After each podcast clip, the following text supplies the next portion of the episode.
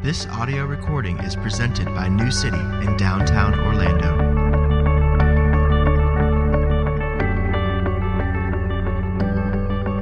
This morning's scripture reading comes from 3 John, verses 9 through 15.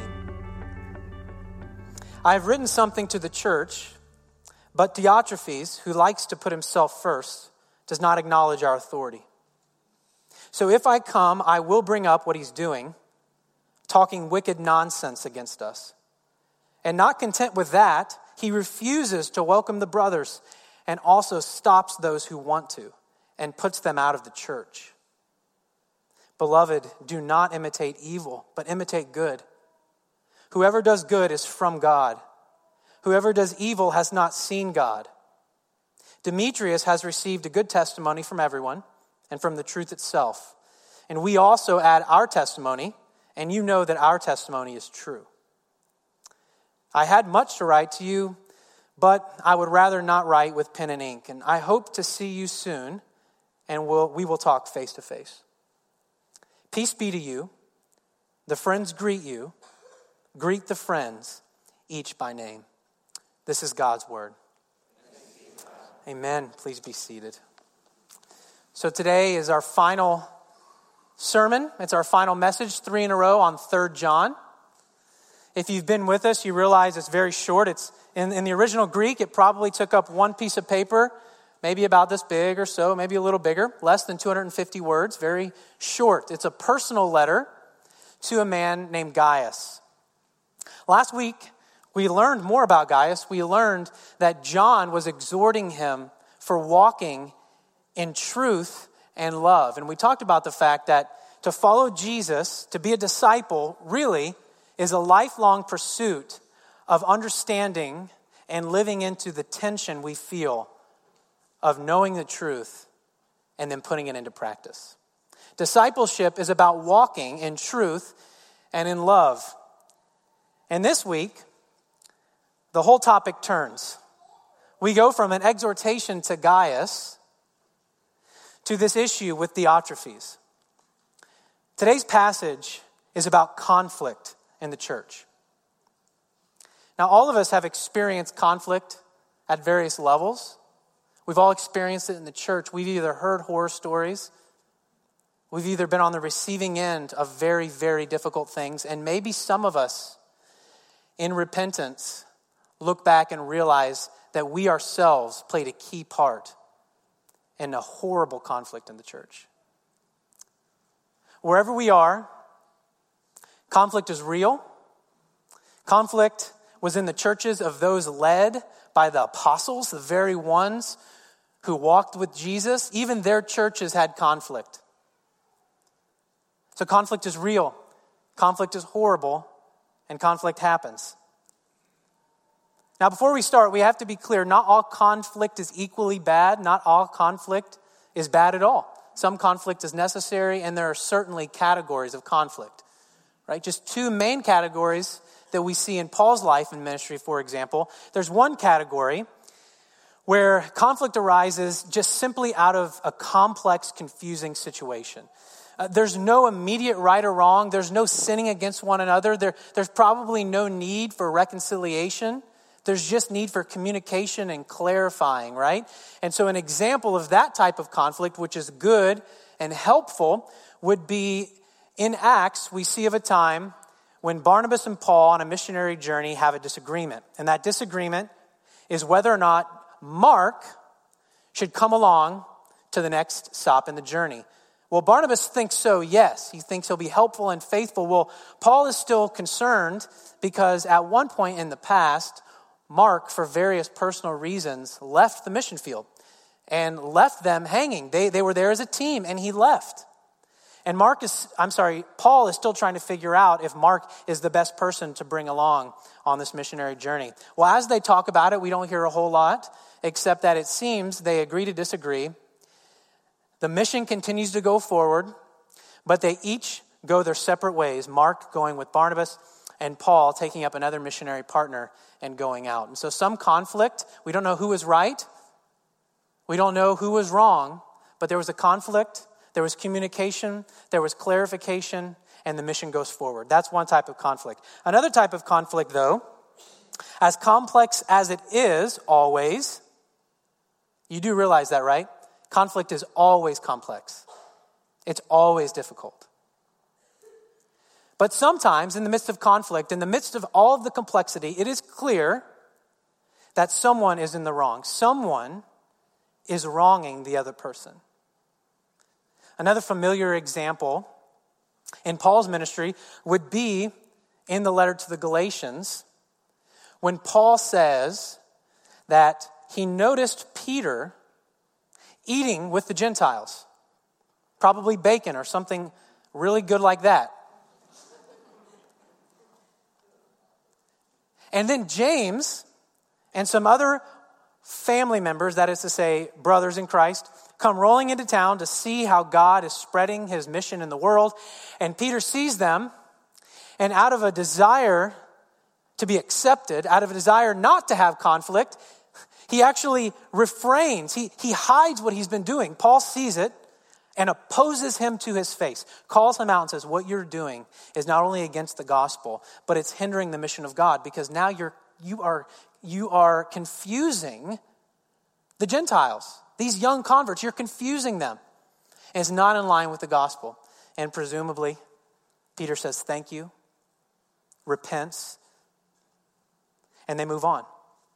But in that type of conflict, it was clear that something in Peter's heart was causing him to live in such a way where Paul had to confront him. That conflict exists. And that's the type of conflict that we see today in this passage. So, where I want to start though is I thought we were the church. I thought the Holy Spirit lived among us. I thought Jesus was changing us. Well, He is. He is.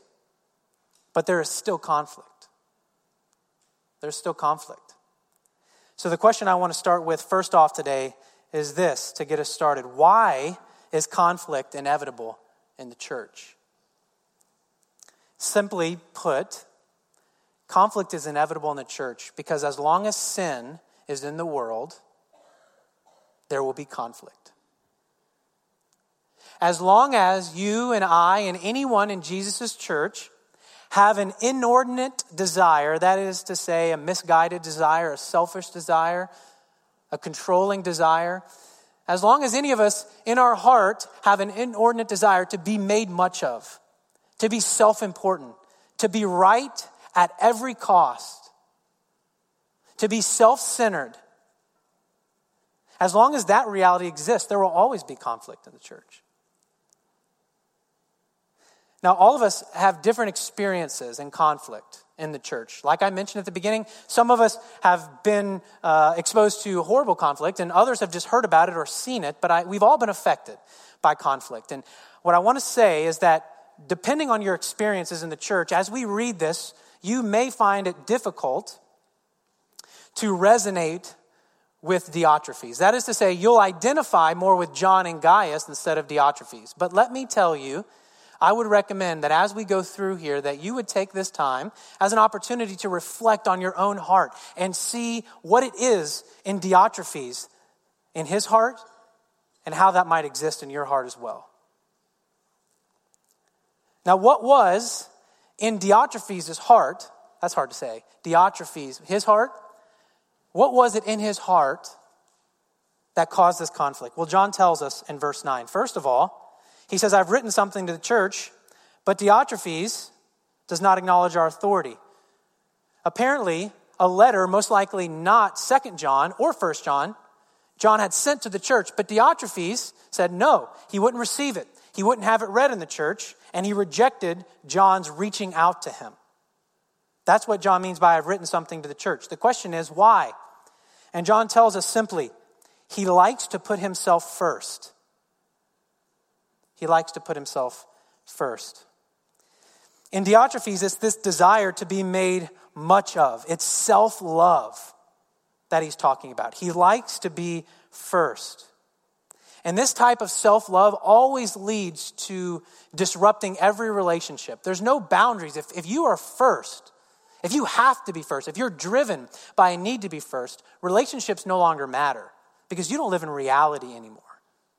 Everything becomes about you.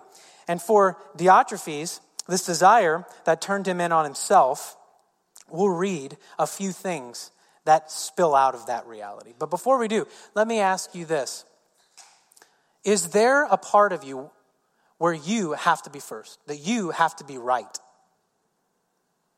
What is it in you that has a desire to be made much of? What is it in you that has a desire to be important? To be not only important, but more important than others?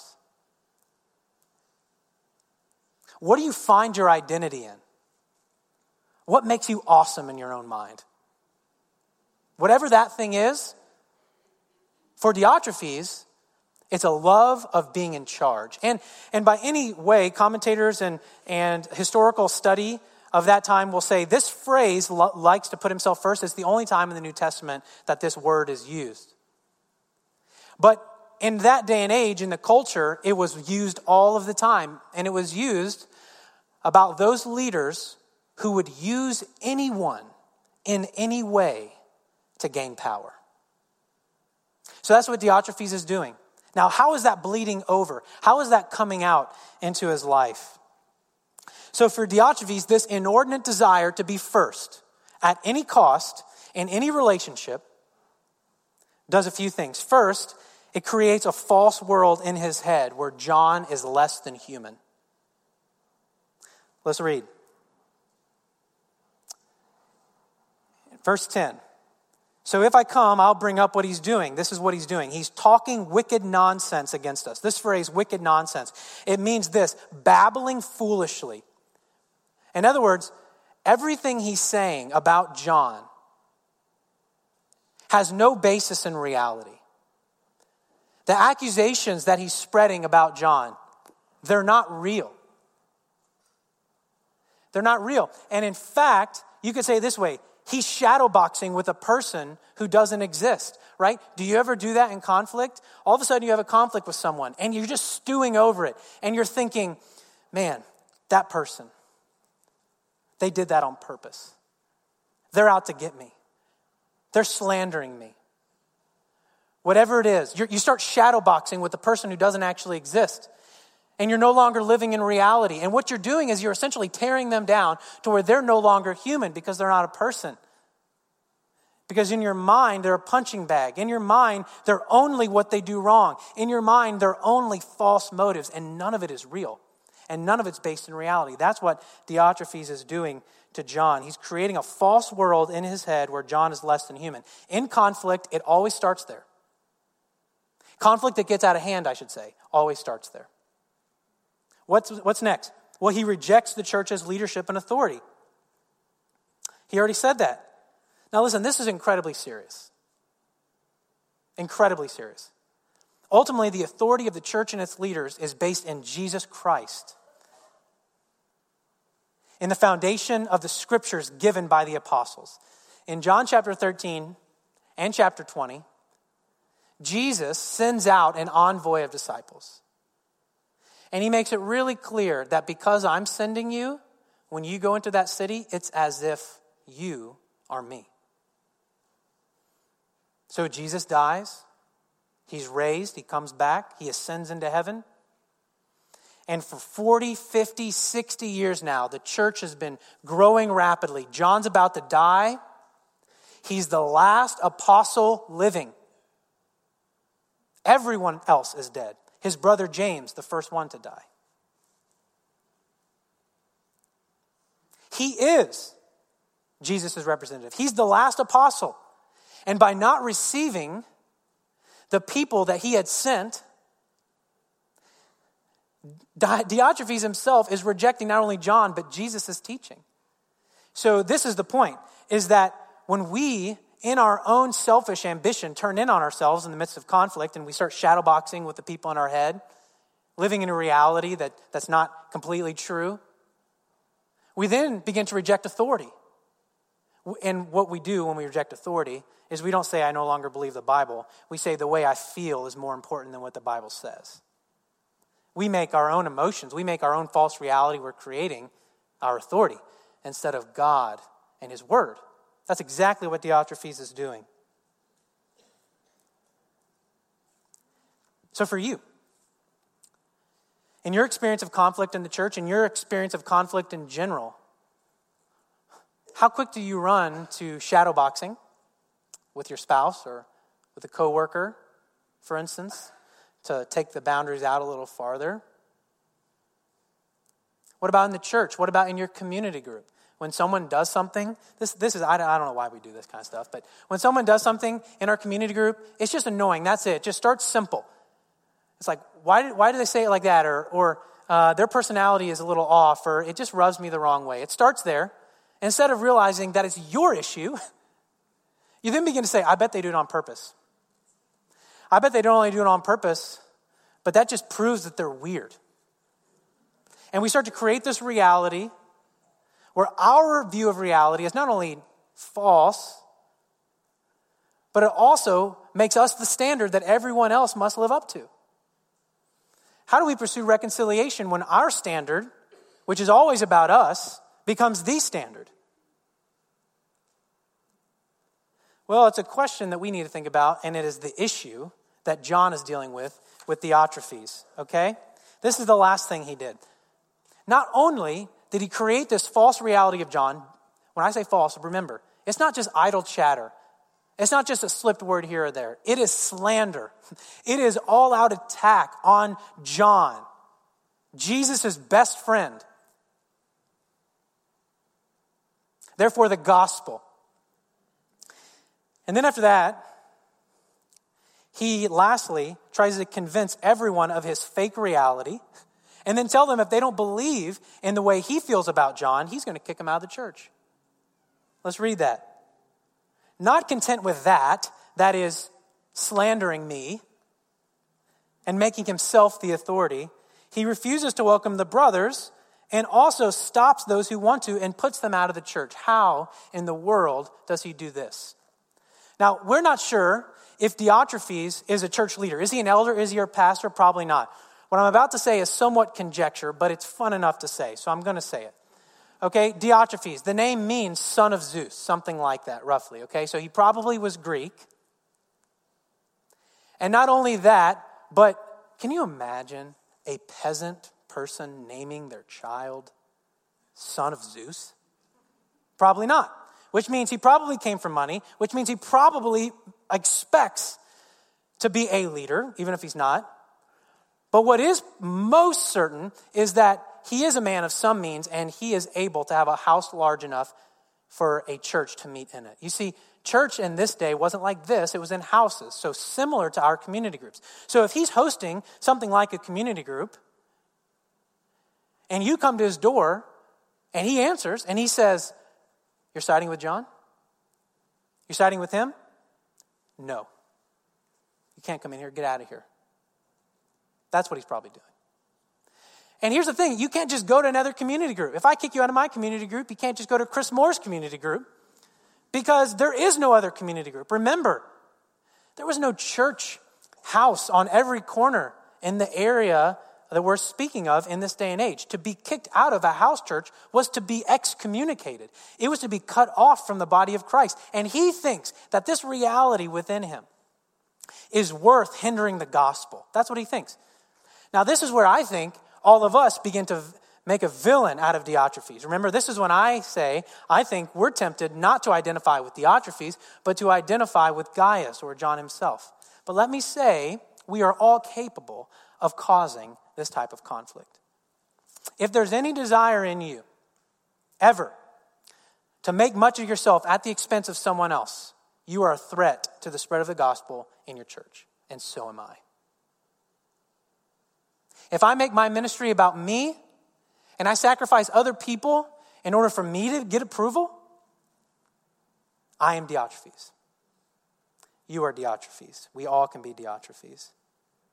So here's the question then Why does conflict exist? Because evil, selfish desire still exists in our hearts. But if that's true, do we have any hope? What do we do? And that leads us to the second thing I want us to see, and that's this that in conflict, good character is, imi- is imitable. Now, you may be thinking, why does it not say imitatable? And I'll tell you why, because all week I was saying imitatable, and it's not a word. it's not a word. Look it up. Not now, but later. Google it. It's not a word. Imitable, from the Latin root, to mimic or imitate. Imitable. That's what I mean, okay? And the word here, imitate, we get the word mimic from. So we're in verse 11 now. John, after stating the fact, which how much more loving could he get, by the way? Did he attack Diotrephes? No. And we'll talk about that later. But what did he do that was so loving? He stated the facts as clear as he could. And then he says, Gaius, Gaius, he starts, Beloved, don't imitate evil, but imitate good. Whoever does good is from God. Whoever does evil has not seen God. You see, our character is made up of the choices that we make ultimately, right? Over time, if someone does something crazy, you say, well, that was out of character. Why? You would say that because it's not consistent with the choices they normally make.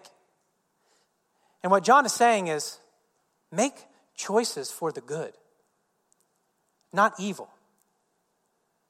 And then he says this Whoever does evil has not seen God.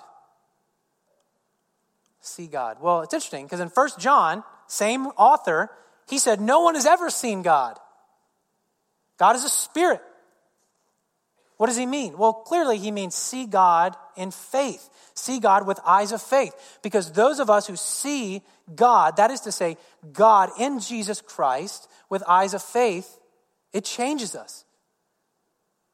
And to be able to see God with eyes of faith is a gift. And so, therefore, when we see Jesus with the eyes of faith, we know we are from God. And when we are from God, our character that's been given to us is to imitate the good, not the evil. I think John, in his own humble way, is saying, Gaius, brother, imitate me. Look what I'm doing. Look what I'm look how I'm handling this. If you want to know what to imitate, because by the way, good and evil, they're abstract nouns, right?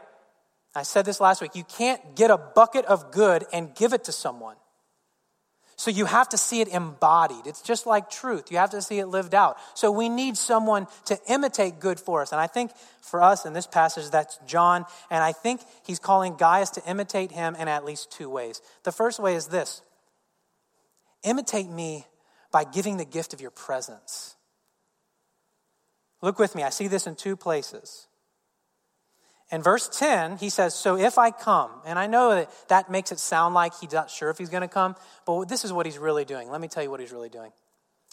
He's essentially saying, Get ready, I'm coming. I hope you'll receive me as a guest. It's just a polite way of preparing Gaius for the fact that he's going to come and crash at his place, probably with some of his friends. That's what he's doing. So he is coming.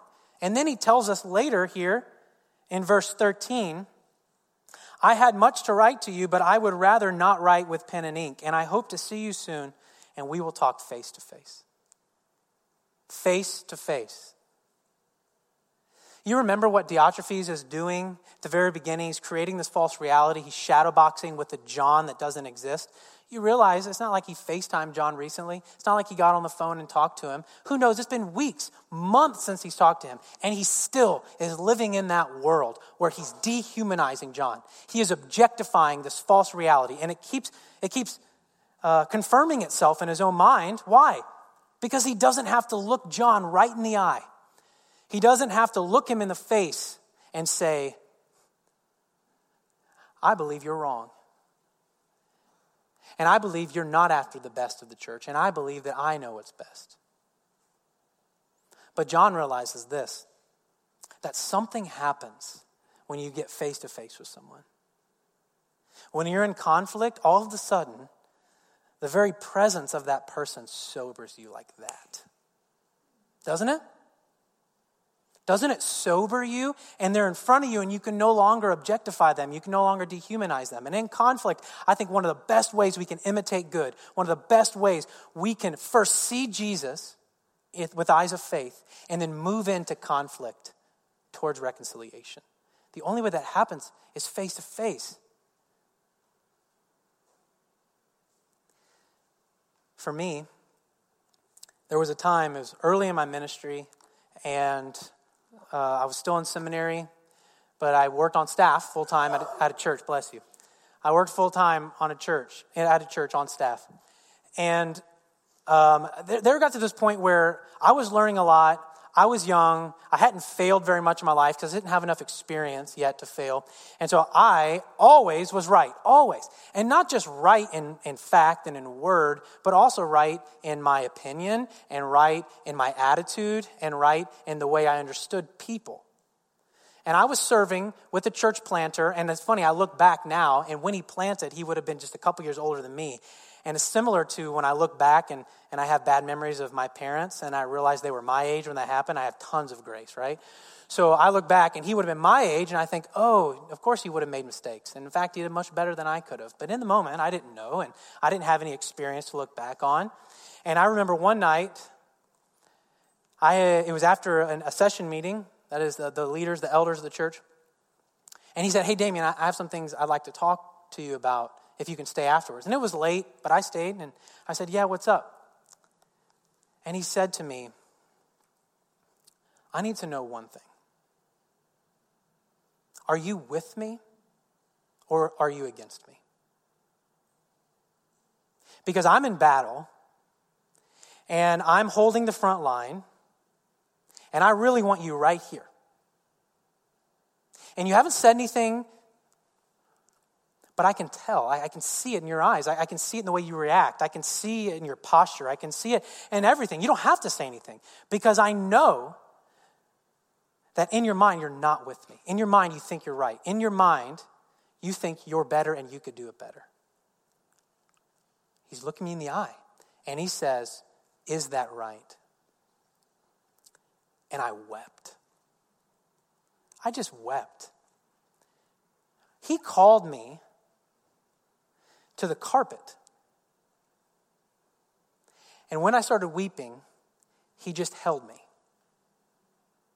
And he said, It's okay. I love you. That never would have happened unless he would have come to me face to face. And although we'll see, we don't know exactly what ends up happening with Diotrephes, I think that John has something like that in mind. I think John realizes that in the midst of conflict, character, good character, is imitable. When we see Jesus with eyes of faith, we're moved in to face to face realities with people and it melts away. I think the second way that we can imitate John is this we can show patient mercy. Commentators will tell you that this has been going on for months and that John has been taking one step at a time, hoping that the Diotrephes would repent. And it's now to the point where he's about to split the church. He's drawn a line in the sand and he's saying, You're either with me or you're with John. That can never go good. And so now he has to step in, not only with his presence, which he plans on doing, but also patient mercy. Notice this he doesn't say that Diotrephes is evil, he doesn't call him evil. He says, Imitate what is good, not what is evil. What he's effectively saying is what Diotrephes is doing is evil. Do you realize that John has everything he needs to absolutely bury Diotrephes. And John's not afraid to do it. If you read First John and Second John, he's calling all types of people antichrists. I mean, he's going after people. He has no problem speaking very directly. But for some reason, he doesn't bury Diotrephes. And he's given him all this time. And now he's, he's probably 90 some years old. And he's going to travel all the way to the city in his region to speak with Diotrephes. Why? Why does he show this patient mercy? Where does this patient mercy come from? And we're going to get there in just a second. But let me ask you this in conflict, when was the last time you moved into it with your presence? Even if you're the one who's causing the conflict, if you're shadowboxing with someone in your head, go to them. Go to them and sit face to face with them and tell them, this is, these are the things that I'm thinking in my head. Are they real? Because I'm afraid that they're not. And if they are, I want us to move past this. It's not about me destroying you in my mind, it's about reconciliation. And if someone, if you're in conflict with someone, in your community group, in the church, in your household, and you believe you've been wronged, how will you show patient mercy? I think first you give the gift of presence, you pursue, and then you're patient, knowing that sometimes it takes a while when you've locked yourself in your own world to come out of it. Be patient. But still, the question is why? Why should we? Why was John, and why didn't he bring the beat down like he did with the other people that he called the Antichrists? I think this is why. It's not, this portion is not just about the inevitability of conflict because of the evil desires in our heart. And it's not only about the fact that John wants us humbly giving God the credit. It's eyes of faith that move us in and out of conflict successfully. It's eyes of faith that produce pursuing good in us. John just doesn't want us to know that those two things. I think he also wants this. The third thing, in Christ, our inordinate desires change. I believe John knows that Diotrephes' desires, as inordinate as they are, that is mis- misinterpreted, misordered, too large. He believes Jesus can change Diotrephes. This week in community Bible reading, we're in Luke. And in chapter 9, Jesus calls his apostles, if you remember this. Jesus calls them out. That is to say, he says, Follow me. And he names them. And there are two brothers named James and John. Do you remember what he called them? The sons of thunder. John. I don't know, I don't ever think of John as a son of thunder. And you know what that would mean is these men were quick with truth. They were quick with a temper. They were quick to intervene. They were fast. They were furious. They were fierce. And it sounded like thunder. That's what it means. And he calls them that. He sees that in them. But Jesus isn't scared of that. And he names it and he says, That too I can work with. Well, later on in chapter 9, there are a couple instances where James and John, this is the same John, sons of thunder, do some interesting things. But the one I wanted to share with us, because I think in this thing that we're about to read, this passage from uh, Luke chapter 9, in that passage, we see most clearly John's transformation and his belief that Jesus changes us. So I think it'll be on the screen. This is from Luke 9, starting in verse 52. He, Jesus, sent messengers ahead of him who went and entered a village of the Samaritans to make preparations for him. But the people did not receive him because his face was set toward Jerusalem. Now let's just stop there. Does this sound familiar?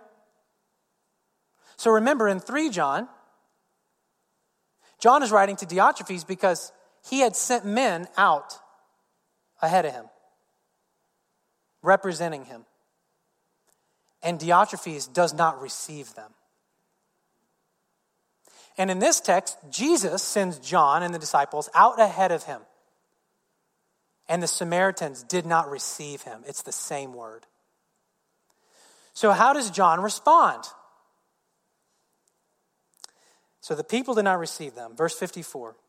And when his disciples, James and John, saw it, they said, Lord, do you want us to tell fire to come down from heaven and consume them?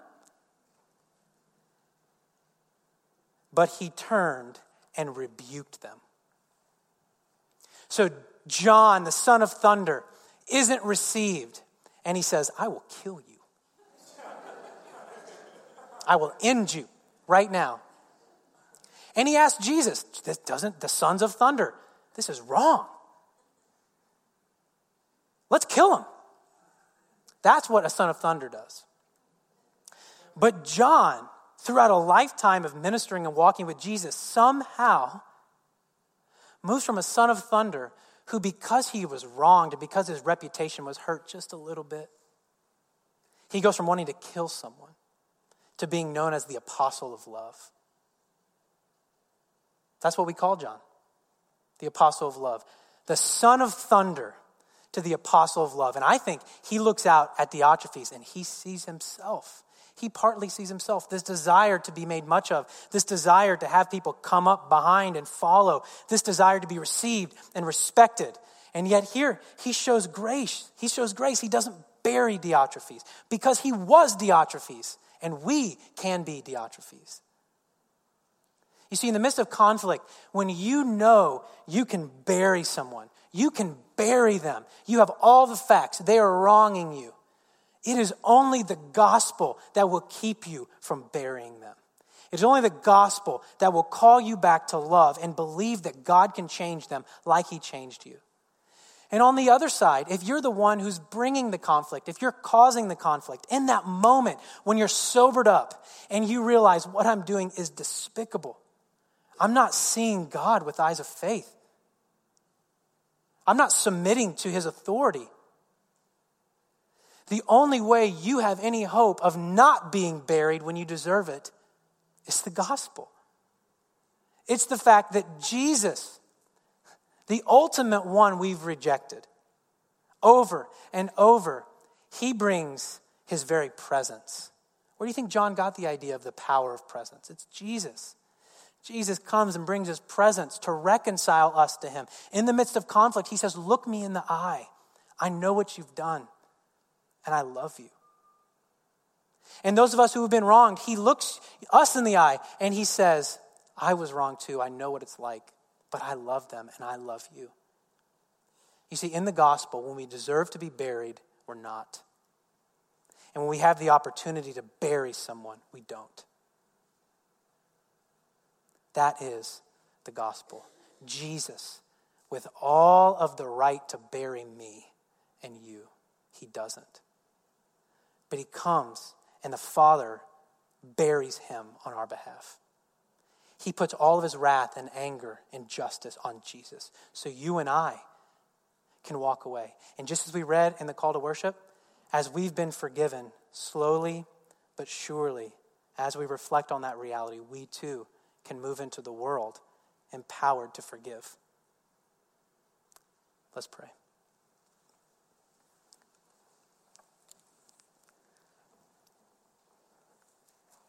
Jesus, we thank you that although we are causers of conflict and we have inordinate desires in us that make us imitate what is evil,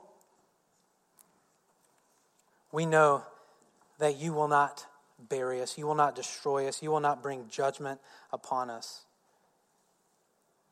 You bore it for us. So I pray as we move out today in response in these songs we're about to sing and when we get to the end and you send us out into the world with your blessing, that you would remind us powerfully that patience, mercy, presence, it all is there in Jesus. Help us move into conflict with grace. Help us move into conflict, even pain, with mercy, as Jesus did with us. And it's in His name we pray.